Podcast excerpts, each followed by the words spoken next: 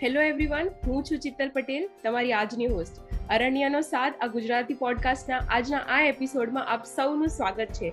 તો આજે આપણી સાથે ખૂબ જ સરસ એવા ગેસ્ટ જોડાયા છે. તેમના વિશે મને આટલી ખબર છે કે તેઓ ગુજરાત કોન્ઝર્વેશન સોસાયટીમાં ખૂબ જ મોટો ભાગ ભજવી રહ્યા છે. તે સિવાય તેઓ હાલમાં અમદાવાદ સ્થગિત છે એવા ડોક્ટર દિશાંત પારાશારિયા બીએનએચએસમાં સાયન્ટિસ્ટ છે અને ગુજરાત ખાતે તેઓ હેડ છે. તો તેમના વિશે વધુ ન બોલતા ચલો હવે આપણે તેમની સાથે કોન્ઝર્વેશનમાં જોડાઈએ અને આપણા આ પોડકાસ્ટને આગળ વધારીએ. હેલો દિશાંત સર આપનું આ ગુજરાતી પોડકાસ્ટમાં સ્વાગત છે. Thank you thank you so much yeah so sir તમે તમારા વિશે થોડું અમારા દર્શકોને જણાવો. મારું નામ ડોક્ટર દિશાંત પારાશરે ડોક્ટર એટલા માટે કે મેં બાયોલોજીની અંદર વાઇલ્ડ લાઈફના વિષયમાં પીએચડી કર્યું છે. અને મારો જે સ્પેસિફિક ઇન્ટરેસ્ટ છે, એ મરીન લાઈફ ઉપર, એટલે કે દરિયાઈ જીવ સૃષ્ટિ ઉપર મને કામ કરવું વધારે ગમે છે, એમાં રિસર્ચ માટેનો ઊંડો રસ ધરાવું છું. અને શરૂઆત સ્કૂલના સમયે થોડું ગણિત પ્રત્યેની અવગણના અથવા તો ઓછો લગાવ ગણિત પ્રત્યેનો એટલે ઓપ્શનમાં બીજું શું આવે તો જીવ વિજ્ઞાન બાયોલોજી આવે. એટલે ત્યાંથી આ સફરની શરૂઆત થઈ. જો કે આજની તારીખે એવું છે કે અમારે ઘણા બધા રિસર્ચમાં અમારે મેથ્સ ખૂબ જ વાપરવું પડે છે. એટલે avoiding maths was never you know great thing at that time અત્યારે સમજાય છે. પણ જર્નીની શરૂઆત ત્યાંથી થઈ અને ટ્વેલ્થ પછી મેં ભાવનગરમાં સર્કિટ ઇન્સ્ટિટ્યૂટ ઓફ સાયન્સમાંથી મેં બીએસસી ઝુઓલોજી કર્યું અને fortunately I had very good professors કે જે લોકોને વાઇલ્ડ લાઈફ પ્રત્યે ખૂબ જ રુચિ હતી. ડૉક્ટર ઇન્દ્રા ગઢવી ડૉક્ટર આશીષ શુક્લા, એ દરેક પ્રોફેસરને ત્યાં આગળ વાઇલ્ડ લાઈફ પ્રત્યે બધાને ખૂબ જ રુચિ અને જે વિદ્યાર્થીઓ વાઇલ્ડ લાઈફ ઓપ્ટ કરવા માંગતા, એમાં આગળ વધતા, વધવા માટે માંગતા, એ લોકોને પ્રોત્સાહન પણ પૂરું પાડતા. એના કારણે મારો લગાવ આ વિષય પ્રત્યે ત્યાંથી ધીમે ધીમે શરૂ થયો જર્ની બિગન દેર અને એ પછી મેં માસ્ટર્સ અમદાવાદમાં સ્કૂલ ઓફ સાયન્સમાંથી કર્યું. અને પછી મેં મારું પીએચડી જે છે જે ફાઇનલ ડિગ્રી કહેવાય, આ વિષયની અંદર, એ એમએસ યુનિવર્સિટી બરોડામાં ડૉક્ટર ગીતા પડકેની અંડરમાં કર્યું. અને એ ગાઈડ સાથે પણ જાણે એક પ્રોફેસરને ટીચર કરતા એક મધર અને ચાઇલ્ડનો સંબંધ બંધાઈ ગયો એવી રીતે એમણે મને દરેક નાની બાબતે ગાઈડ કર્યા. અને ધીમે ધીમે આ જર્ની આજે હું જ્યાં આગળ છું ત્યાં સુધી પહોંચી. પણ દરેક જગ્યાએ નાના નાના ઓબ્સ્ટેકલ્સ આવે એને પાર કરવાના. અને ખાસ કરીને ઓબ્સ્ટેકલ એટલા માટે કે આ વિષય એટલો બધો પોપ્યુલર નથી સમાજની અંદર. આપણી સોસાયટીની અંદર કોઈને પણ તમે કહો કે તમે વાઇલ્ડ લાઈફ કન્ઝર્વેશનમાં કામ કરો છો, તો તરત પૂછે કે તમે શું કરી રહ્યા છો એની અંદર? એટલે સોસાયટીને અવેર કરવાનું કે તમારું પ્રોફેશન શું છે, એ વધારે ચેલેન્જિંગ હતું આ આ આખી જર્નીની અંદર. અને ફોર્ચ્યુનેટલી હવે સમય સાથે ઇન્ટરનેટ સાથે અને આખું જ્યારે ગ્લોબલાઇઝેશન થઈ રહ્યું છે, ત્યારે ઇટ બીકેમ રિલેટિવલી ઇઝીયર પણ જ્યારે મેં મારી કેરિયરની શરૂઆત કરી, હું વાત કરું છું આજથી લગભગ વીસેક વર્ષ પહેલાં ત્યારે આ વસ્તુ થોડી મને ડિફિકલ્ટ પડી, થોડું ચેલેન્જિંગ હતું.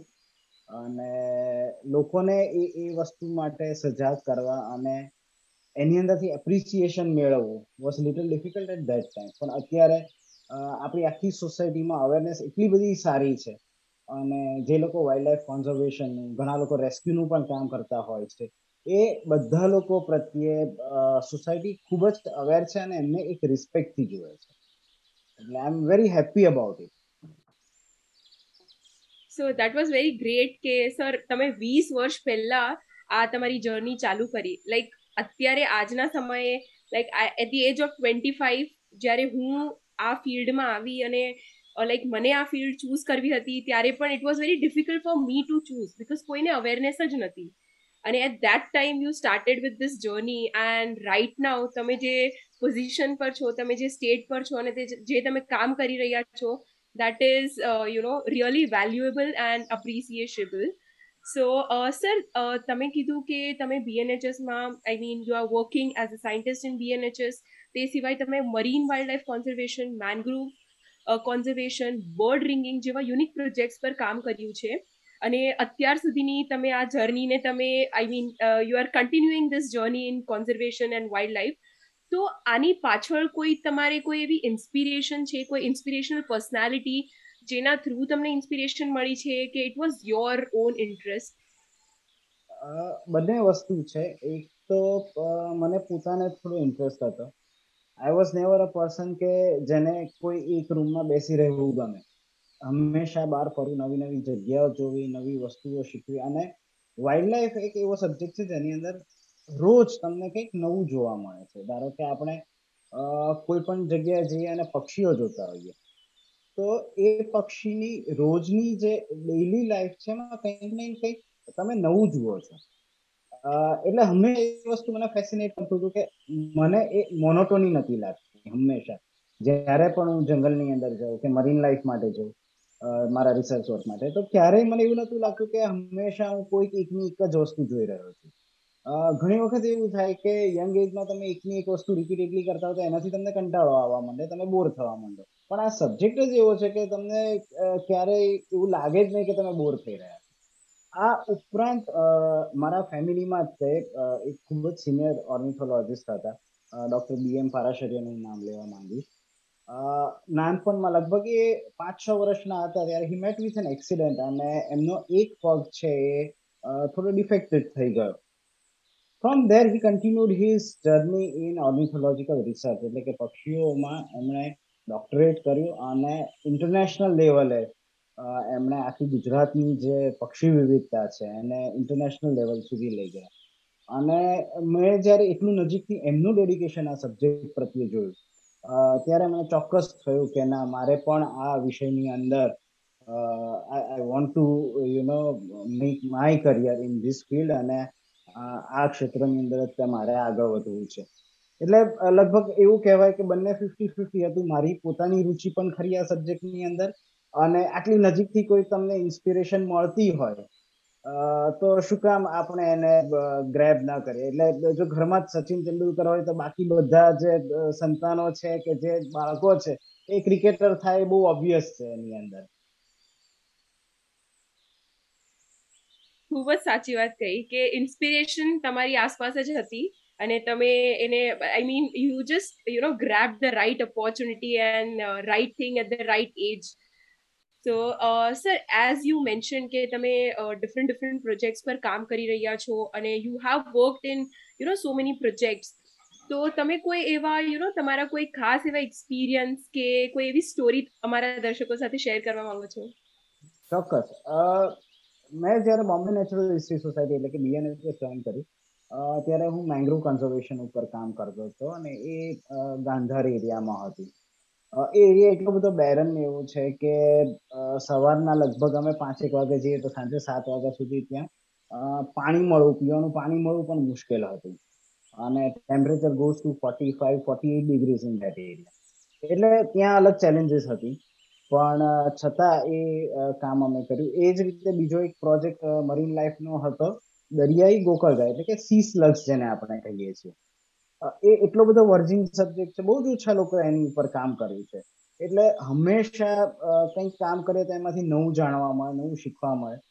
એની અંદર અમે જ્યારે બે હજાર ચારમાં કામ શરૂ કર્યું દરિયાઈ ગોકળ ગાય ઉપર ત્યારે ગુજરાતમાંથી લગભગ અઢારથી વીસ જેટલી ગોકળ ગાય રિપોર્ટેડ હતી. એટલે નોંધાયેલી હતી કે ગુજરાતના દરિયા કિનારે આટલી ગોકળ ગાય જોવા મળે બાય ટુ થાઉઝન્ડ ટ્વેન્ટી લગભગ સોળ વર્ષની અંદર એ આંકડો અત્યારે બીકોઝ ઓફ આર એફર્ટ્સ અને અમારા જે એફર્ટ્સ હતા, એના કારણે હવે બીજી યુનિવર્સિટીઝના પણ એટલા બધા સ્ટુડન્ટ્સ એ ફિલ્ડમાં કામ કરી રહ્યા છે કે આજે એ આંકડો ઓલમોસ્ટ હંડ્રેડ એન્ડ ટ્વેન્ટી સુધી પહોંચી ગયો છે.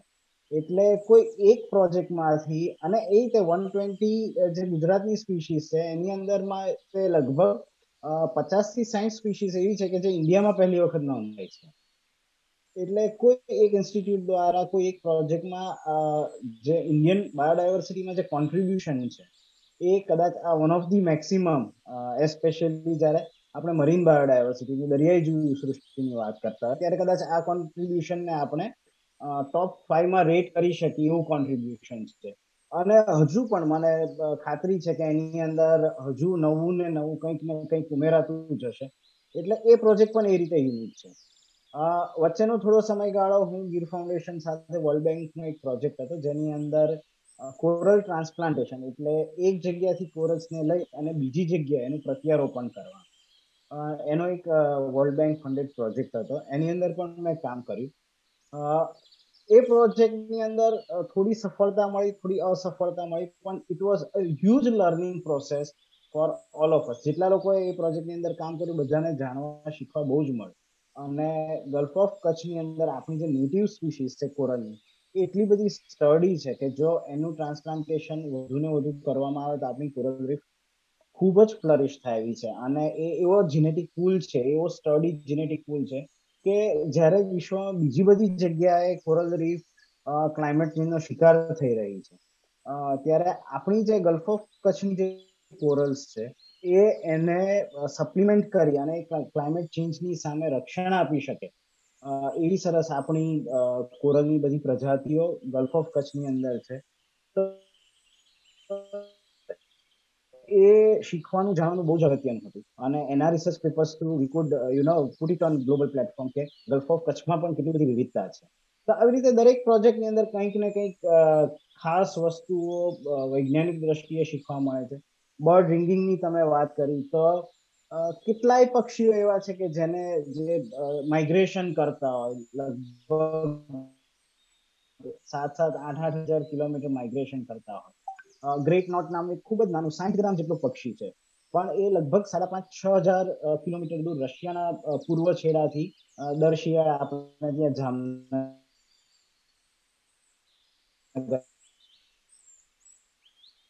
કરવામાં આવે છે. અને સતત બે વર્ષ ફિડેલિટી કે કોઈ પણ એક જગ્યા માટે તે કેટલું ડેડિકેટેડ છે, કેટલું બંધાયેલું છે એ જગ્યા માટે, એ જાણવા મળે. તો એવી રીતે ઘણી બધી વસ્તુઓ છે જે બર્ડ રિંગિંગ થ્રુ અમને પક્ષીઓ વિશે જાણવા મળી. દરેક સાઇટ વિશે જાણવા મળી કે દરેક સાઇટ એ પક્ષીઓ માટે કેટલી મહત્વની છે. જે રીતે મેં ગ્રેટ નોટની વાત કરી કે એ એક પક્ષી માટે જામનગરની એ સ્પેસિફિક સાઇટ ખૂબ જ મહત્વની છે. કાલે સવારે ઉઠીને જો એ સાઇટમાં કોઈ પણ જાતનું યુનો ડિસ્ટર્બન્સ આવ્યું કે કોઈ પોલ્યુશન આવ્યું કે કોઈ પણ તકલીફ થઈ તો આ પ્રકારના પક્ષીઓને કેટલું બધું નુકસાન થઈ શકે છે. તો આ આ બધી જાણકારી છે એ આ બધા પ્રોજેક્ટ થ્રુ અમને મળી રહી છે અને અમારો હંમેશા પ્રયત્ન એવો હોય છે કે બંને તરફ. એટલે કે સમાજને પણ અને જે લોકો પોલિસી બનાવે છે, નીતિ ઘડવૈયા છે, એ લોકોને પણ આ સાયન્સ કમ્યુનિકેટ થાય અને એના પરથી સારામાં સારું રિઝલ્ટ આવે. અને સોસાયટીની અંદર આ આ વિષય પ્રત્યે અને આ જે નોલેજ છે, એને સિમ્પલેસ્ટ ફોર્મમાં આપણે કઈ રીતે ટ્રાન્સફોર્મ કરી શકીએ? એ માટે પણ અમે પ્રયત્નશીલ છીએ. એટલે એ પણ દિશામાં કામ કરવું મને ખૂબ જ ગમે છે. ખાસ કરીને બાળકો સાથે કામ કરવું, કારણ કે એ લોકોમાં જે જિજ્ઞાસા વૃત્તિ હોય છે, એ ખૂબ જ સરસ હોય છે. અને જાણવા માટે એ લોકો હંમેશા તત્પર હોય છે. તો બાળકો સાથે હંમેશા wild life related birds related વાતો કરવી મને ખૂબ જ ગમે છે. અને જે કોઈ આ પ્રોજેક્ટ્સના જે અમારા આઉટકમ હોય કે જે કંઈ ફાઇન્ડિંગ્સ હોય, એ લોકોને જેટલું બને એટલી સરળ ભાષામાં સમજાવી શકે તો મને ખૂબ જ આનંદ થાય છે. સર, તો લાઈક તમે તમારો જે એક્સપિરિયન્સ શેર કર્યો, એના પરથી તો એવું લાગ્યું કે each and every step was learning કે પર્યાવરણમાં જેટલું આપણે ભણીએ એટલું ઓછું છે, અને જેટલું આપણે એને દઈએ એ પણ ઓછું છે. કે મેં, કેમ કે પર્યાવરણ કુદરતે આપણને ઘણું બધું આપ્યું છે. તો તમે ખૂબ જ સારા સારા અને ઇન્ટરેસ્ટિંગ પ્રોજેક્ટ્સની વાતો કરી. Now I would like to ask કે કોઈ તમારા એવા ફ્યુચર અપકમિંગ પ્રોજેક્ટ્સ કે જેના પર તમે કામ કરવા માંગતા હોય કે you are planning to work in that particular field or project હા. હમણાં જ એક પ્રોજેક્ટ ઉપર અમે કામ કરવાનું શરૂ કર્યું છે. એ છે દરિયાઈ સસ્તન વર્ગના પ્રાણીઓ. એટલે ડોલ્ફિન છે, ડુગોંગ છે, પછી ફિનલેસ પોર્પોઇસ નામનું એક પ્રાણી છે. જે આપણને ગલ્ફ ઓફ કચ્છ એટલે કે કચ્છનો જે અખા છે, એ વિસ્તારમાં આપણને જોવા મળે છે. ડુગોંગ ક્યારેક જ જોવા મળે છે, પણ નોંધાયું છે આપણે ગલ્ફ ઓફ કચ્છમાંથી તો એનું પોપ્યુલેશન એટલે કે એની વસ્તી કેટલી છે, એનું ડિસ્ટ્રીબ્યુશન કેવું છે, એના ઉપરનો એક પ્રોજેક્ટ અમે કરી રહ્યા છીએ. સાથોસાથ અમે દરિયાઈ ઘાસ એટલે કે સી ગ્રાસનું ડિસ્ટ્રીબ્યુશન જે છે ગલ્ફ ઓફ કચ્છમાં એની ઉપર પણ કામ કરી રહ્યા છે. આની અંદર સી ગ્રાસ છે એમાં ગ્રાસ અને એમાં ટ્રેપ થતું સેડિમેન્ટેશન એ બંને કાર્બન સિક્વેસ્ટ્રેશન માટે બહુ જ મોટો સોર્સ છે. અને એના થ્રુ આપણે ઘણું બધું ક્લાઇમેટ વિશે જાણી શકીએ છીએ. અને કાર્બન સિક્વેસ્ટ્રેશન એમાં કેટલું થઈ રહ્યું છે ગલ્ફ ઓફ કચ્છની અંદર. અને આવા સીગ્રાસ બેડ્સ આપણે ગલ્ફ ઓફ કચ્છમાં બીજે ક્યાં ક્યાં બનાવી શકીએ? એ અમારું અત્યારે મુખ્ય રિસર્ચનું કામ અત્યારે જ ચાલી રહ્યું છે. આ ઉપરાંત ગુજરાતની અંદર જે કંઈ મરીન લાઈફ રિલેટેડ રિસર્ચ થઈ રહ્યું છે અથવા તો જે કોઈ પબ્લિકેશન્સ છે ફોટોગ્રાફ્સ છે એ બધી માહિતી એક કોમન પ્લેટફોર્મ ઉપર જો આપણે ભેગી કરી શકીએ, તો આવનારા સમયમાં જે લોકોને મરીન લાઈફ ઉપર ગુજરાતમાં રિસર્ચ કરવું છે, એના માટે એક સરસ વર્ચ્યુઅલ લાઇબ્રેરી તૈયાર થઈ શકે એવું છે. તો એના માટે મારી સ્ટુડન્ટ્સને પ્રોફેસર્સને અને જે કોઈ લોકો આ આ પોડકાસ્ટ સાંભળી શકતા હોય આના માધ્યમથી પહોંચી શકતા તો દરેકને મારી વિનંતી છે કે આ પ્રકારની એક વ્યવસ્થા આપણે ઊભી કરીએ, જેથી ફ્યુચરમાં મરીન લાઈફ આમ જોઈએ તો ખૂબ જ ઓછો popular even wild life popular છે, પણ વાઇલ્ડ લાઈફમાં સૌથી ઓછો પોપ્યુલર કદાચ કોઈ ટોપિક હોય તો મરીન લાઈફ કોન્ઝર્વેશનને હું ગણીશ. તો આવા લેસ પોપ્યુલર ટોપિકને પણ આપણે સારી રીતે સમજી શકીએ અને ભવિષ્ય એનું સુધરી શકે એવું હું માનું છું. તો જે તમારો અપકમિંગ પ્રોજેક્ટ છે it sound so interesting and we really wait કે એનો જે ડેટા છે કે, એની ડોક્યુમેન્ટરી છે કે, એના પિક્ચર્સ છે તે બહાર આવે અને લાઈક અમને વાંચવાનો એવો મોકો મળે. So we are waiting for you know your upcoming project now sir તમે ગુજરાતના ઘણા બધા આઈ મીન કોન્ઝર્વેશન સોસાયટીમાં અને ઘણા બધા પ્રોજેક્ટમાં કામ કર્યું. So you must be knowing કે એના ડિફરન્ટ ડિફરન્ટ પાસાઓ શું છે. તો ગુજરાત કોન્ઝર્વેશનના પાસાઓ વિશે તમે થોડું આપણા દર્શકોને જણાવો. જ્યારે આપણે ગુજરાતમાં કોન્ઝર્વેશનની વાત કરીએ ત્યારે નેશનલ લેવલ ઉપર હંમેશા આપણે લાયન સુધી આવીને અટકી જઈએ છીએ. પણ ગુજરાત છે એની જે આગવી ઓળખ છે એ જો સિંહને આપણે, સિંહ છે ચોક્કસ, એમાં કોઈ જ ના નથી. અને આખા વિશ્વમાં એશિયાટિક લાયન ખાલી ગુજરાતમાં જોવા મળે છે એ આપણા માટે ગૌરવની જ વાત છે. પરંતુ એ સિવાય એટલી બધી વાઇલ્ડ લાઈફ ગુજરાતની અંદર છે કે જેનું જેને કહેવાય ને કે એટલું એટલું મહત્વ મળ્યું જ નથી ક્યારે હાલમાં તે આપણને સમાચાર મળ્યા કે નળ સરોવર ઉપરાંત સ્થળ અને વઢવાણા બંનેને રામસર સાઇટ તરીકે જાહેર કરવામાં આવી, જેના કારણે એને ઇન્ટરનેશનલ ઇમ્પોર્ટન્સ મળશે. આંતરરાષ્ટ્રીય ક્ષેત્રે એને એક પ્રસિદ્ધિ મળે. હવે ગુજરાતની અંદર આશરે વીસ કરતા વધારે એવી વેટલેન્ડ હશે કે જે આ રામસર કાઇટ એરિયાની અંદર ફિટ બેસે છે અને એમને રામસર સાઇટ તરીકે જાહેર કરવી જોઈએ. પરંતુ હજુ અનફોર્ચ્યુનેટલી આપણી પાસે ત્રણ જ રામસર સાઇટ છે. તો આ વિષય ઉપર વધુ ને વધુ કામ થાય અને કારણ કે સેન્ટ્રલ એશિયન ફ્લાયવે એટલે કે આખો જે માઇગ્રેશનનો સેન્ટ્રલ એશિયાનો ફ્લાયવે છે, એમાં ભારત સૌથી મહત્વનું સ્થાન ધરાવે છે. કારણ કે મધ્ય એશિયાની અંદર જ્યારે બર્ડ્સ ઉત્તરમાંથી, એટલે રશિયા છે કઝાકસ્તાન છે, ત્યાંથી માઇગ્રેશન કરીને આવે છે તો ભારત અને ભારતીય ઉપખંડ આખો એટલે ભારત, પાકિસ્તાન શ્રીલંકા, એ એન્ડ પોઈન્ટ છે. ત્યાંથી પછી સીધું દક્ષિણમાં ન્યુઝીલેન્ડ ઓસ્ટ્રેલિયા એ બધા ખંડ એટલે ઓસ્ટ્રેલિયા ખંડ આવી જાય છે. તો ભારત એના માટે ખૂબ જ ઇમ્પોર્ટન્ટ છે અને એમાંય તે ગુજરાત જે છે એ જાણે ઇન્ડિયાનું એન્ટ્રી ગેટ હોય માઇગ્રેટરી બર્ડ્સ માટે એવું મહત્વ ધરાવે છે. તો જ્યારે આટલું ઇમ્પોર્ટન્ટ આપણું સ્ટેટ છે, ત્યારે એની જે વેટલેન્ડ છે કે જ્યાં માઇગ્રેટરી બર્ડ્સ આવે છે, એના ઉપર સૌથી વધુ કામ થાય એ ખૂબ જરૂરી છે. અને જેમ મેં કહ્યું કે લગભગ વીસેક જેટલી એવી વેટલેન્ડ હશે કે જે રામસર ક્રાઇટેરિયામાં ક્વોલિફાય થાય છે. એ સેન્ચ્યુરી કે નેશનલ પાર્ક ન પણ હોય છતાં એમને રામસર સાઇટનું બિરુદ મળે અને એના માટે પ્રોપર સાયન્ટિફિક ડોક્યુમેન્ટેશન થાય એ ખૂબ જરૂરી છે. જેના કારણે ભવિષ્યમાં એનું કન્ઝર્વેશન સારી રીતે થઈ શકે. આ ઉપરાંત આપણો જે ઈસ્ટર્ન બેલ્ટ છે, એટલે કે જે પૂર્વ પટ્ટીના જંગલો છે પછી એ જાંબુઘોડાનું હોય રતનમહાલનું હોય ડાંગ તરફનું હોય, કે ઉત્તર પૂર્વમાં જેસોર બાજુના જંગલો.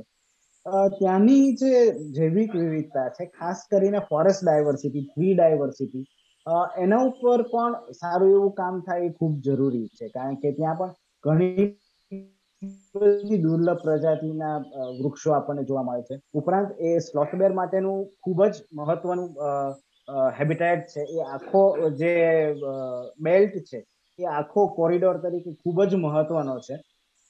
તો એના ઉપર પણ કામ થવું જોઈએ.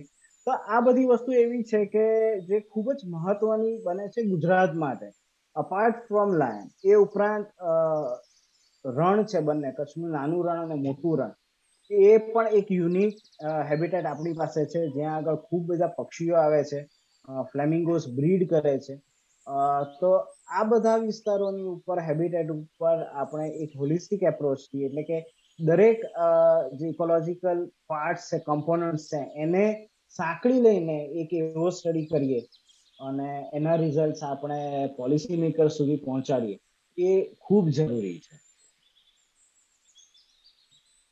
તો તમારા આ આન્સરમાં ઘણા બધી આઈ મીન ઘણી બધી ઓપોર્ચ્યુનિટીઝ હતી અને રિસર્ચ ટોપિક્સ હતા, જે બી આ પોડકાસ્ટ સાંભળશે એને ઘણા બધા એવા ટોપિક્સ પર કામ કરવાનો I mean they can take up the topic and work on that તો સર તમે જે યંગ નેચરલિસ્ટ છે અને જે અપકમિંગ જનરેશન છે જે યંગ સ્ટુડન્ટ્સ છે, જે રિસર્ચમાં પોતાનું ફ્યુચર બનાવવા માંગતા હોય અને તે પર્ટિક્યુલર ફિલ્ડમાં જવા માંગતા હોય, તો તેના માટે શું મેસેજ છે? ઘણા બધા લોકોને એવી ઈચ્છા હોય કે આ ફિલ્ડ કારણ કે બહારથી જોતા એવું લાગે છે કે આ ફિલ્ડ બહુ જ કેરિઝમેટિક છે, અંદર ખૂબ મજા આવે. અને જ્યારે ટીવીની અંદર નેશનલ જોગ્રાફિક જોતા હોય કે ડિસ્કવરી એનિમલ પ્લાનેટ આ બધી ચેનલ જોતા હોય ત્યારે એકદમ ફેસિનેટિંગ સબ્જેક્ટ લાગે. પણ જ્યારે હકીકતમાં આ સબ્જેક્ટની અંદર આવે ત્યારે જે અગવડતાઓ પડતી હોય છે, જે કમ્ફર્ટ ઝોનની બહાર નીકળીને કામ કરવું પડે. અમે લોકો દરિયાની અંદર જઈએ છીએ, ત્યારે માછીમારી બહુ જ નાની એવી વીસ પચીસ ફૂટની બોટ હોય, એમાં અમે છ સાત અમારા ટીમ મેમ્બર્સ હોઈએ.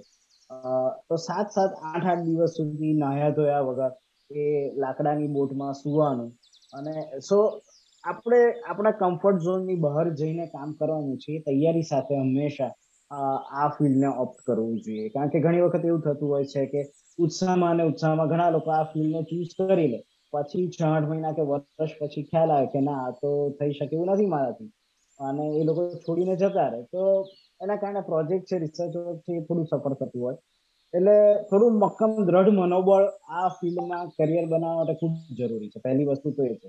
કે તમારું મનોબળ બહુ દ્રઢ હોવું જોઈએ કમ્ફર્ટ ઝોનની બહાર નીકળીને કામ કરવાની તૈયારી હોવી જોઈએ.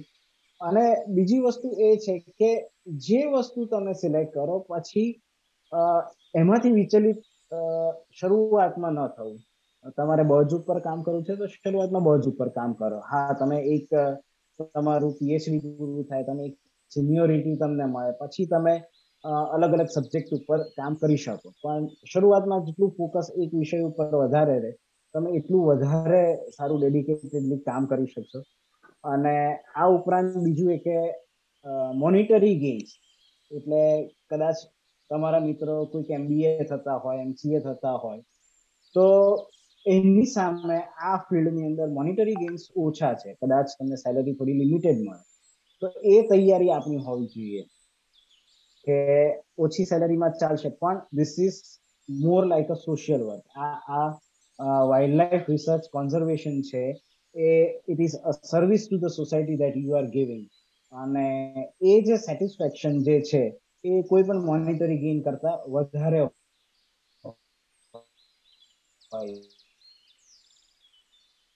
એટલે ઓલવેઝ બી સેટિસ ઘણા લોકો કોવિડમાં કે એવા કોઈ પેન્ડેમિકમાં કે કોઈ એવી રીતે સોશિયલ સર્વિસીસ કરતા હોય છે.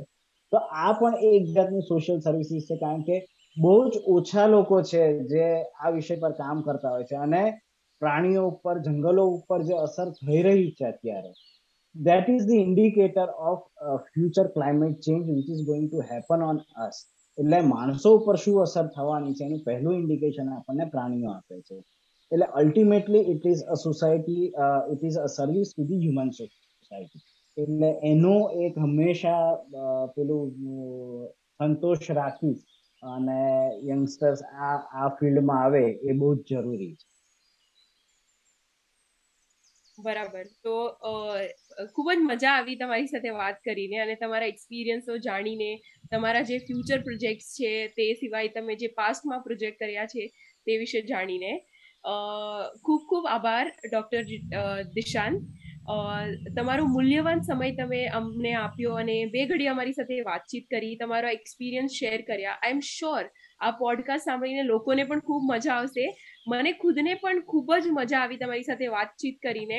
અને it was a learning experience for me as well કે ઘણું બધું શીખવા મળ્યું અને ઘણું બધું જાણવા પણ મળ્યું તમારા એક્સપિરિયન્સથી તો thank you so much once again sir કે તમે તમારો મૂલ્યવાન સમય અમને આપ્યો અને અમારી સાથે તમે તમારા એક્સપિરિયન્સો શેર કર્યા. હું પણ આપનો આભાર માનું છું ઋષિભાઈનો આપનો અને આપની આખી ટીમને મારા બેસ્ટ વિશીસ અને આ જ રીતે પોડકાસ્ટ લોકો સુધી પહોંચાડતા રહો અને અવેરનેસ વધારતા રહો એવી મારી શુભેચ્છાઓ છે. Thank you thank you so much